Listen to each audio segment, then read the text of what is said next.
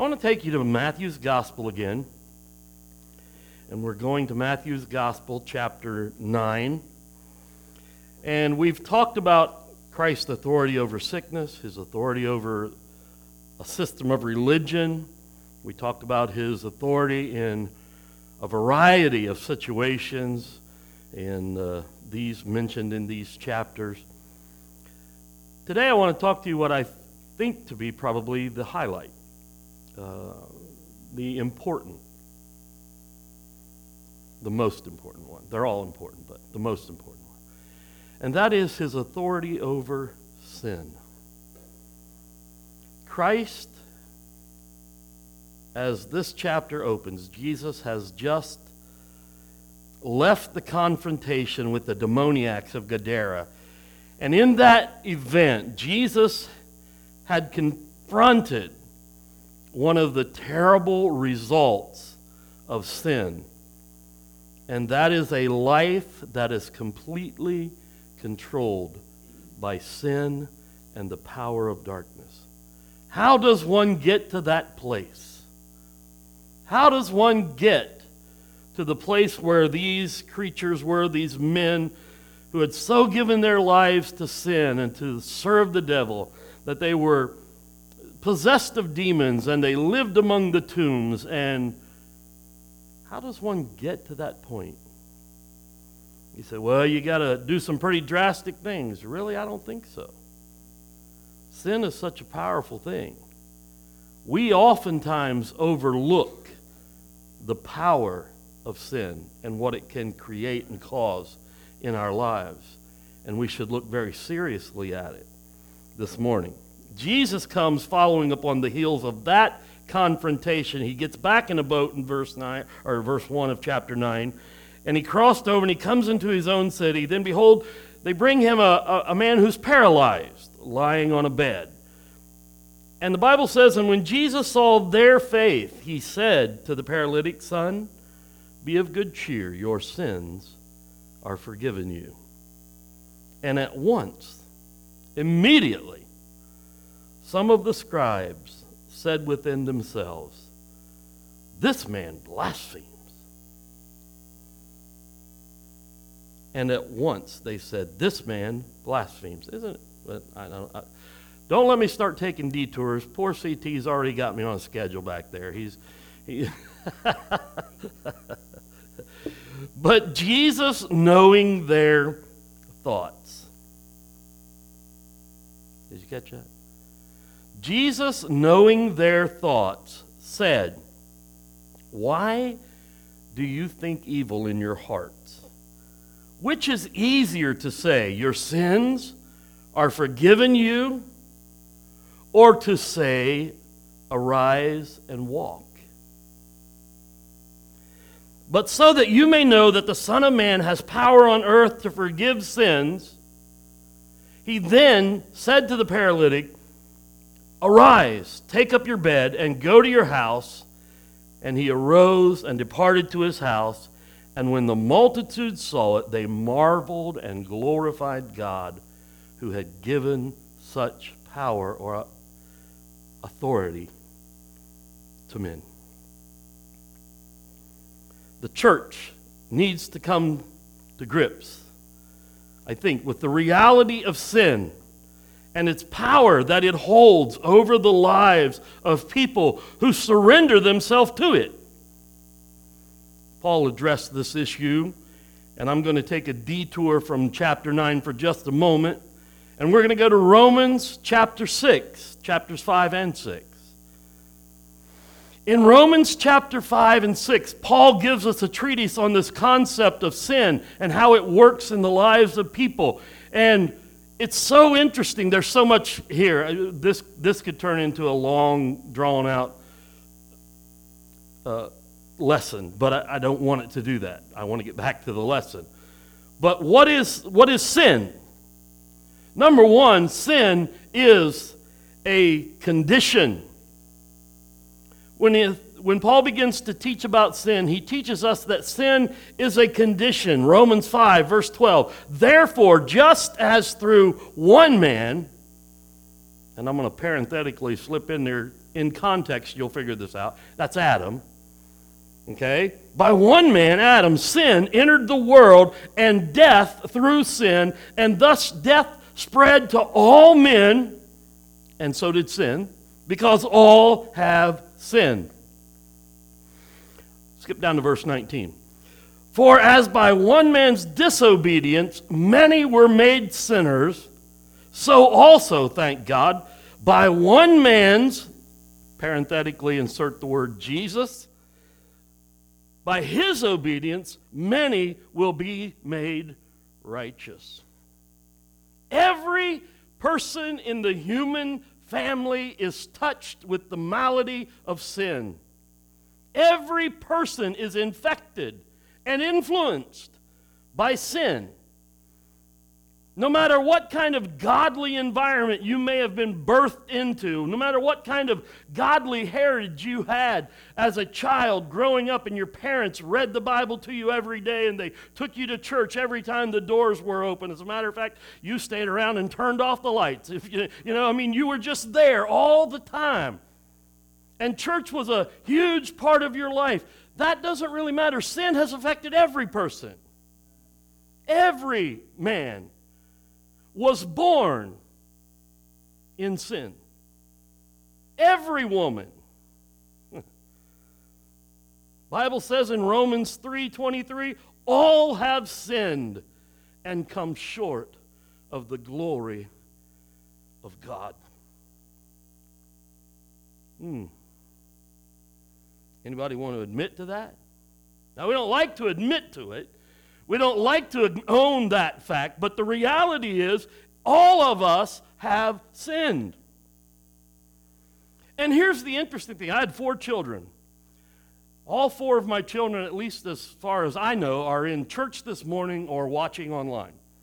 They're engaged in ministry. They're engaged in serving the Lord, not only on the weekends in church, but in their lives. Had a conversation uh, last yesterday, just yesterday, with one of my sons. And it's amazing how this little rebel, this little person that my wife used to say was going to be a reprobate because he had no respect for God and no respect for anything, has turned around to all he wants to talk about are spiritual things. And it blesses and thrills my heart. It's exciting to me. But those four beautiful children, they look like their mother, thank God. those four beautiful children and those eight big, round, brown eyes that fix their gaze on our lives and look to us for guidance and example. You know what? I didn't have to teach one of them to sin. They were beautiful. My daughter's still beautiful. The boy is not so much. But they were beautiful kids as I'm sure yours were. Beautiful children. You loved them, you lavished love on them. You couldn't, you couldn't imagine that they would ever do anything that would break your heart. And then, about the age of 18 to 20 months, you started seeing that little attitude. And you didn't have to teach them that. You didn't have to teach them to lie. It just came natural. Why? Because there is a human condition called sin. And every person is born with this bent or this leaning that pulls us in the direction of acting out upon that nature and becoming a sinner by choice. It's not a sinful act that must be forgiven, it's a sinful nature from which we must be freed. That's what it is. Sin passed on through the human family of Adam. And because of Adam's disobedience, we were all born broken. And our only hope is to experience the forgiveness of God and freedom from our brokenness and sin, to experience that cleansing of that sinful nature from within us. Healing begins at the point of forgiveness. It all starts there. Because sin is not only a condition, Sin is a choice. How many of you remember the first time you chose to sin? I can't put my hand up because I don't remember. I just know that I did. I know there came a point in my life when I lied to my mom. Or I stuck my tongue out at my dad behind his back. you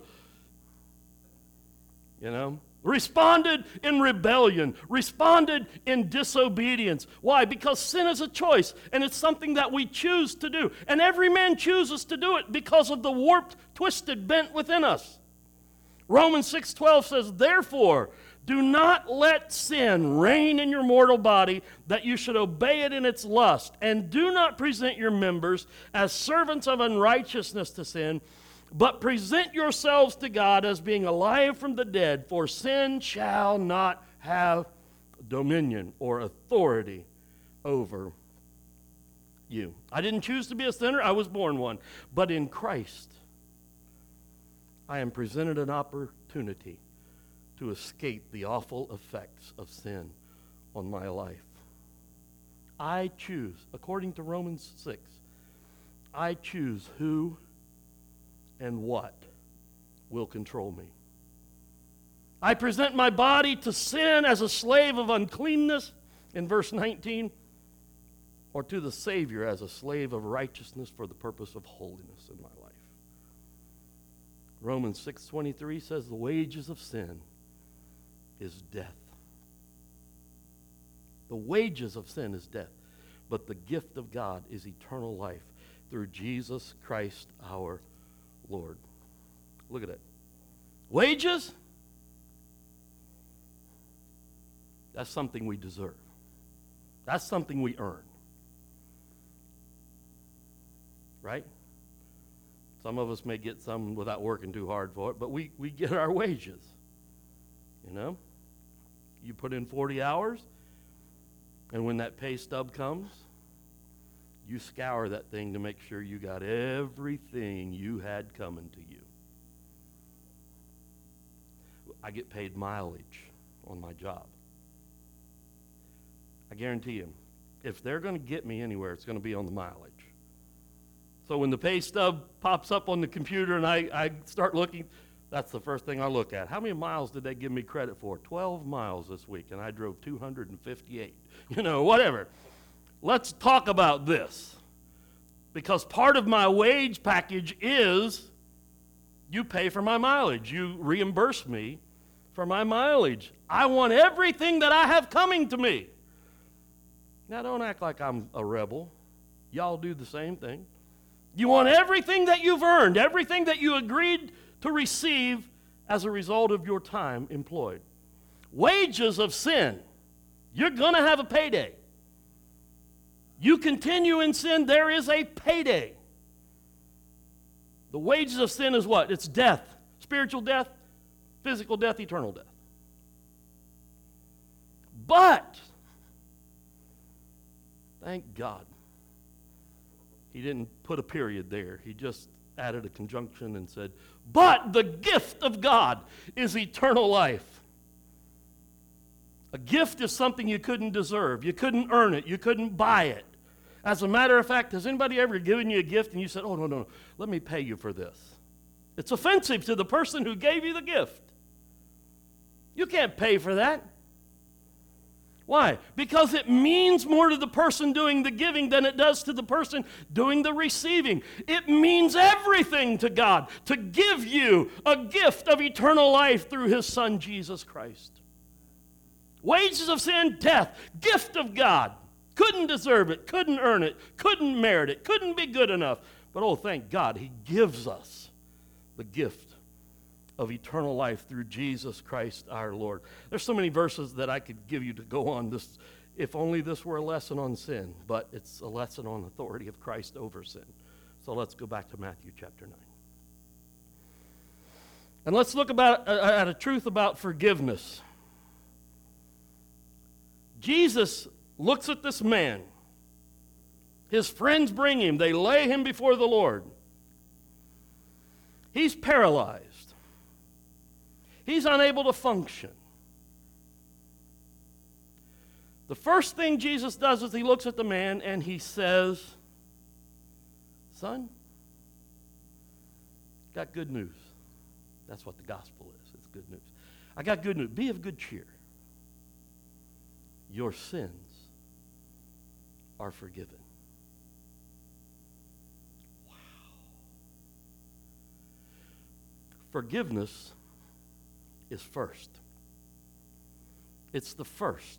It's the primary. It's the baseline of God's interaction with man. Forgiveness.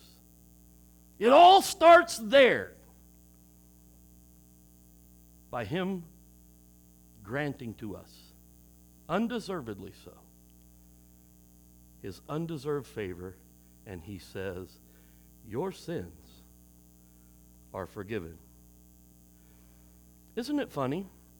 This guy's paralyzed. He's lying on a bed. He's carried by friends. Anybody can see he's got some real issues. He does. But do you know Jesus understood the power of forgiveness and he said the primary need of your life is not that you get up and walk. It's not that you work again. It's that you know you've been set free. You're free to live again. You've been forgiven. Son, your sins are forgiven.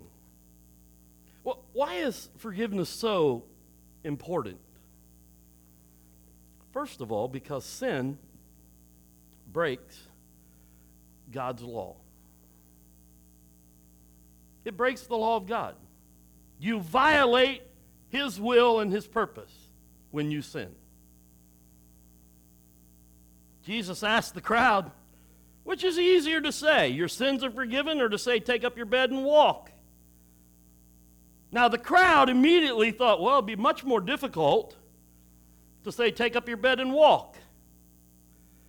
What do you think? I think for Jesus to look at that man and say, You are forgiven, that cost him his life. It cost him the authority to forgive sin he had to have that authority. And the way he gained that authority, even though he had it right now because his father gave it to him, but he gained that authority by going to the cross and taking everybody's sin with him and being nailed to the cross and our sin nailed to the cross. And then he came out of the grave with the authority to truly forgive sins. Is it easier? Yeah. It may be easier to to visualize. It may be easier for us to comprehend and understand, but is it really easier? Jesus didn't say it was. He asked them, He said, What's easier? Which one's easier to you? You've broken the law of God. Sin violates God's will, it violates His purpose, and it separates us from God. Remember Adam and Eve walking with God in the cool of the day? And when they chose sin, what happened? They ran and hid themselves. They were afraid of God. Why? Because sin brings distance, it creates a separation between God and man. But I want you to understand why forgiveness is so essential. Because not only does sin break God's law, sin breaks God's heart. It breaks his heart. He's not mad at you when you sin so much as he feels sorry for you. You don't comprehend that walking with him in obedience to him is the best life that's available to you. And he understands that when you sin, you're inviting more trouble, more pain, more sorrow, more suffering.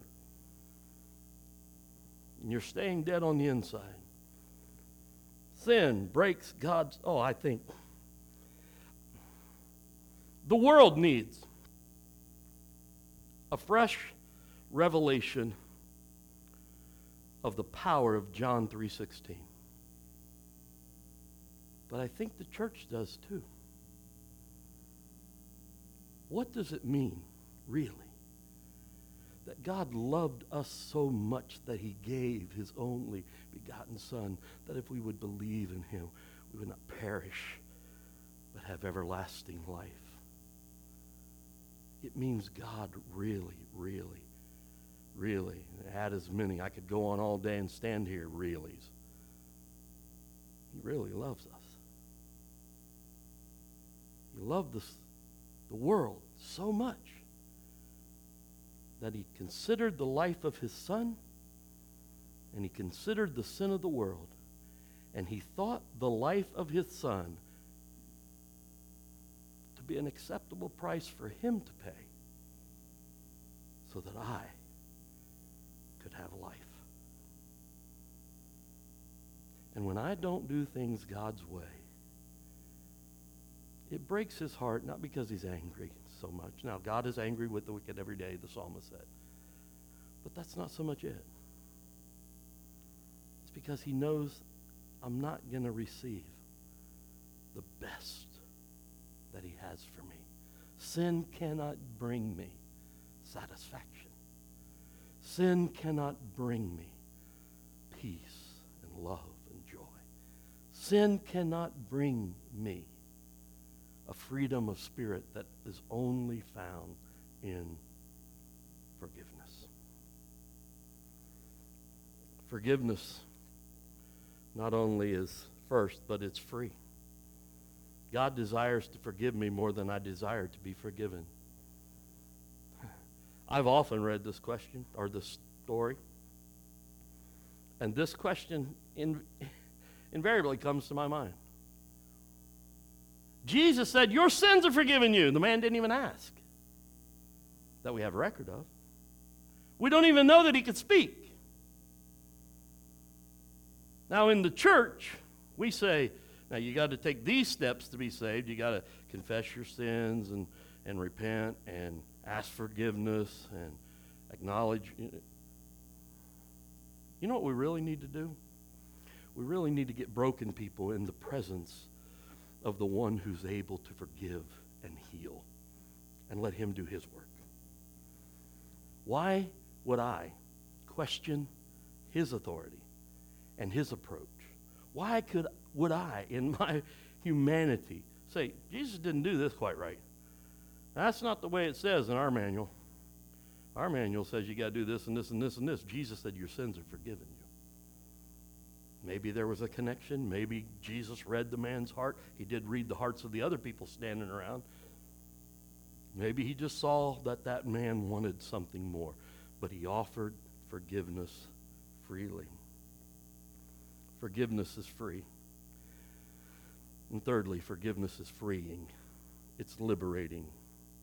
And if you've never experienced the power of forgiveness, you'll never understand what it means to truly be free.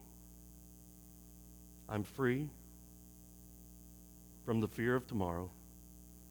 I'm free from the guilt of the past. Songwriter said, I've traded my shackles and I'm free. Are you free this morning? Don't give me your resume. I don't need your resume. That's between you and God. I am proud that you've been in church for 40 years, 50 years. I, I'm, I'm happy for you. You made a wise choice. But I'm not asking you how long have you been in church. I'm not asking you how many times you've been baptized. I'm not asking you how many times you've done all the religious things. Uh, are you free? Do you accept the fact that Jesus forgives you? I know so many people, I've counseled with people who claim that they are forgiven, but they still live under a shadow from their past. Stop it. You're free. All those things that you hold on to and feel guilty for, stop it. You're for, you know what forgiveness means? I think I've shared this with you. It means to let it go. When Jesus said, Your sins are forgiven. He was saying, I'm letting go of your sins. You're not accountable for those things anymore. Now, there, there's more, okay? There's more, but that's the only place to start. Your sins are forgiven. Freedom from guilt, freedom from fear. Now, let me wrap this up. Thirdly, the testimony of the forgiven. This is not so much a verbal testimony, but a visible testimony. Jesus looked at this man and he said, so that the world would know, so that the people standing around would understand, he said, What's easier? Say you're forgiven or to say, Take up your bed and walk? And just so they would know that he had authority to forgive sins, he said, Take up your bed and walk. Son, get up. It's time to do something. It's time to make a change. It's time to experience your new life found in the forgiveness that I've just granted to you. True forgiveness results in a new way of life. Life was radically going to change for this guy. You know that? Life was never going to be the same. There would never be another day where his four friends would stop by the house, put him on a, on a gurney of some kind, carry him to wherever he needed to go. Why? He was forgiven, he was free. His life was new, he had a brand new start. When Jesus forgives us, he makes us new. He gives us a fresh start. He says, I got something for you to do. Because I want to prove to this world that forgiveness works. Some of my favorite scriptures are found in Ephesians 2, verses 8 through 10. Verse 8 says, For by grace you're saved through faith. That, not of yourselves, a gift of God. Not of works, because we would boast about it, lest any man should boast. But so many people put a period there and stop reading. Don't stop reading there. Verse 10 goes on and says, For we are created in Christ Jesus unto, we are his workmanship, created in Christ Jesus unto a new life, good works. You know what you are? As a forgiven child of God, you are a trophy of his grace. And you know what he wants to do with you?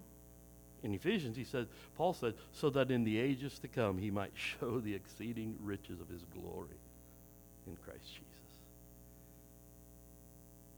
God wants to use your life to bring glory to his name. True forgiveness results in a new way of life. True forgiveness results in a new walk. Do you experience the new walk? The nice thing about the new walk is even if it's old, it's new. Even if you've been walking it for years, it's as fresh as the morning sunrise. Every morning, His mercies are new. Every morning, we renew our relationship with Christ. When you wake up tomorrow morning, say, Good morning, Jesus. Let's have a great day. Amen?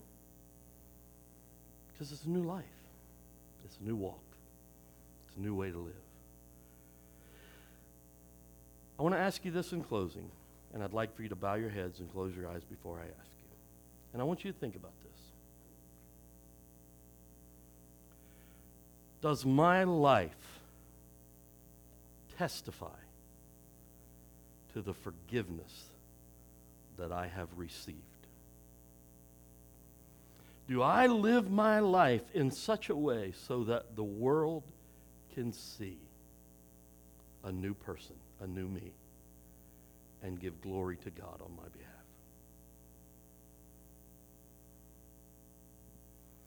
Anytime the church does good works, it's always to bring glory to God, never to ourselves, to God.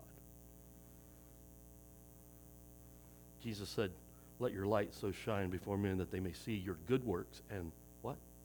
Pat you on the back and say, Woo, wow, how spiritual. No, glorify your Father in heaven. We are his workmanship created in Christ Jesus unto good works, so that in the ages to come, he might show the exceeding riches of his grace. I'm forgiven. Are you forgiven this morning? That's Jesus' authority over sin. He breaks its power and sets us free. Let's pray. Father, it's just good. It's just good to be together, centralized around your word.